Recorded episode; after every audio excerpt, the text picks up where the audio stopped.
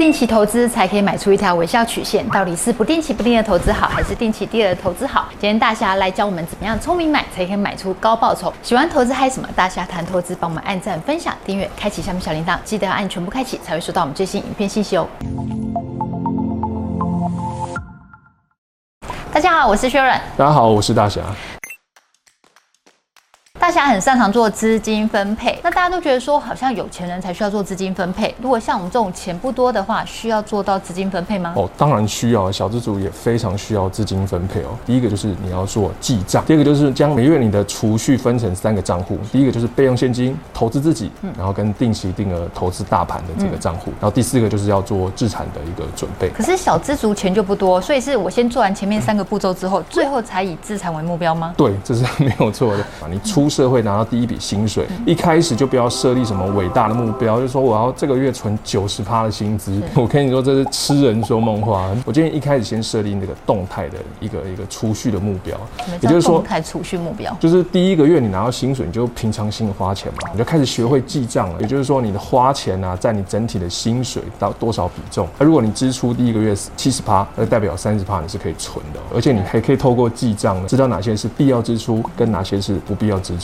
所以当你抓出来哪些是不必要支出的时候，你的动态目标可能就是在储蓄的部分就可以拉高，这就是所谓动态目标的意思。呃，对，找到适合自己的比重，再慢慢做调配。就当你已经知道一个月可以储蓄了多少嘛，就在储蓄户头里面分三个账户啊，第一个就是备用现金账户，然后投资自己账户跟定期定额投资大盘 ETF 的账户。那备用现金这个刚才说嘛，比例自己抓嘛，有些人是抓两个月的生活费，那有些人是抓一年，那有些人是五年以上都有，这部分没有一定啊，纯看投资人自己思考。其实我比较建议。建议说少量就可以了，因为我们要考虑在这个通膨时代，现金贬值的速度非常的快。我们都已经来到股市学会投资了嘛，我们投资人该学会的不只是如何存钱，而是要学会如何呃撬动这个杠杆，让钱来生钱啊，打造每月源源不绝的资产现金流以及持续增长的这个资产市值。所以我一直认为务实投资本业以及务实投资市场是最佳的现金储蓄方案。因为投资最重要的不是炫技啊，也不是一时间的暴富，而是找到一个够长的坡道，让雪球滚。大，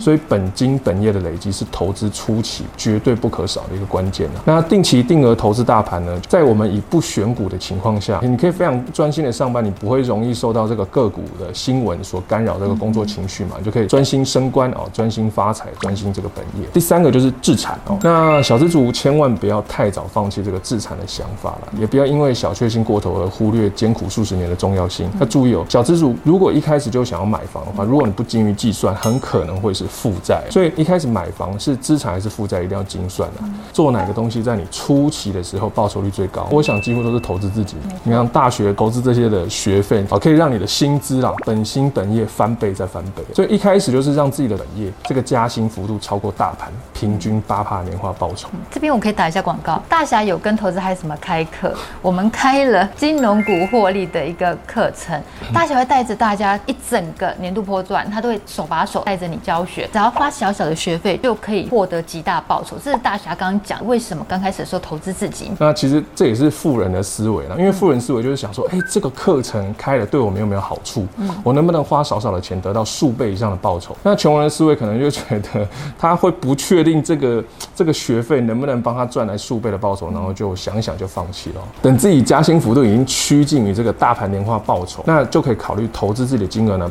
部分的配置在大盘的 ETF，嗯然后此时就算你继续租房也没有关系，因为也许哦，你这时候投资自己跟投资大盘的这个报酬率会远大于租房的这个租金的效率。买房子来出租的报酬率，我记得在台北市大概才两趴左右。对，两趴左右。如果不去考虑它那个房子市值增长速度的话，那两趴左右的话，我们恐怕先投资自己跟投资大盘的报酬率恐怕比你一开始买房还高。因为我们同一笔资金一开始先在大盘投资呢，不买房，那一年可能产生三十万以上的资本利得。如果这个钱呢，比你年度房租费用以及租房处房价年度上涨还要高上许多，那我们都先考虑投资大盘为主嘛。其实讲白话就是，同一笔资金呢，你要先放哪个市场，并且有效的放大。是，因为很多人讲说，哇，只有房东吸房客血。其实房客如果会做务实的投资的话，其实我们也反向去吸房东的血了。因为互利共生嘛，房东有空间让人租，然后投资人也刚好可以把闲置的资金拿去放在资金效率更大的地方来去增加这个市值。有四样东西呢，是遇到股灾时最有力的后盾。第一个就备用现金嘛，务实投资，本业稳定跟自有房屋啊。为什么要说本业呢？因为本业本金哈，它那个每个月的薪水的现金流会在股灾的时候会形成非常强大的现金实质购买力。有些股票哦，它在股灾前一张可能要五十六十，在股灾它打到十年线，这时候你薪资原本一个月可能只能买一张，股灾的时候十年线你一个月可以买两到三张，本业稳定的好处了。而且你本业稳定的话，每个月会有固定的现金流，你根本不用担心这个股灾。如果你在投资市场上配置流失闲钱，你根本可以轻轻松松持续的买进，都不会恐慌。是，那最重要就是那四个字嘛，专注本业哦，那闲钱投资，万事都要以投资自己为优先的。我很常讲一点，就是说，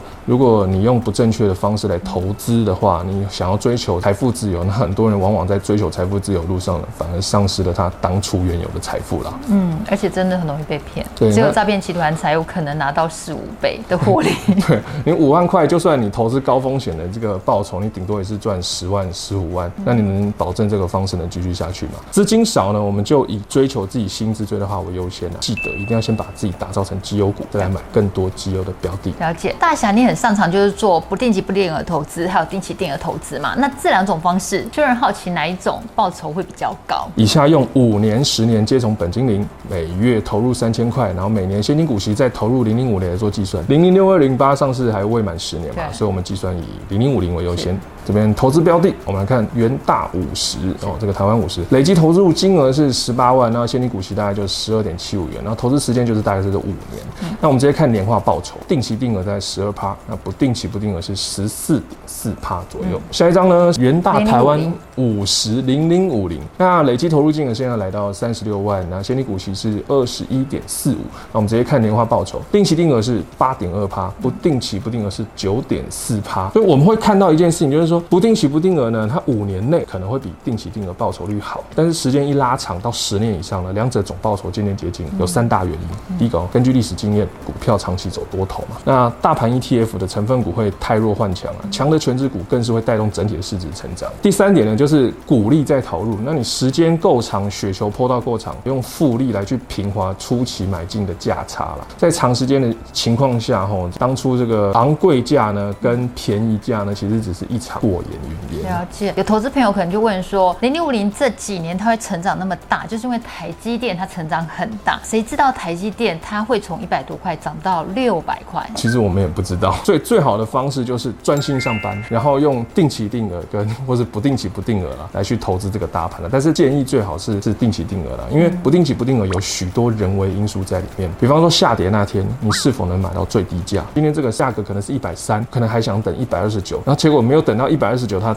它又继续往上，所以很多人想说，我挂单了，我想要挂更低，然后错过了这个挂单时间，然后明天又开始起涨，这个就是最大的人为因素。哦，对，要讲清楚，不然的话，人为因素大家以为会是那个市场一个看不见的黑手，人为因素。不定期不定额三个个人因素会去影响它的这个报酬。第一个就是想买更便宜，因为等待错失更好的价格；第二个就是遇到恐慌了，你不敢继续买；那第三个呢，遇到多头行情，你忍耐不住，违反纪律就是梭哈进场。那人为因素就是长期。投资这个大盘 ETF 最大的干扰，那不定期不定额可以帮助投资朋友在做好资金控管的时候，也能够享有这个进场的收养乐趣了。如果投资人不会养，那手不会养，那就给他好好定期定额，乖乖上班。时间拉长到十年以上，其实总体报酬也是差不多的。嗯，因为哈定期定额复利在可以投资的情况下，其实最终真的没有差很多。专心上班，专心升官，薪资的收入最大，还可以把这些差值给赚回来。我学员有个经验呢，就是我在扣定期定额的款项的时候，刚开始确实是有一点麻烦。可是当你在扣款的时候啊，它其实是不自觉的，因为每个月就从薪资账户里面扣。你扣个几年之后，有一天你打开来看，会发现哦，怎么报酬这么惊人？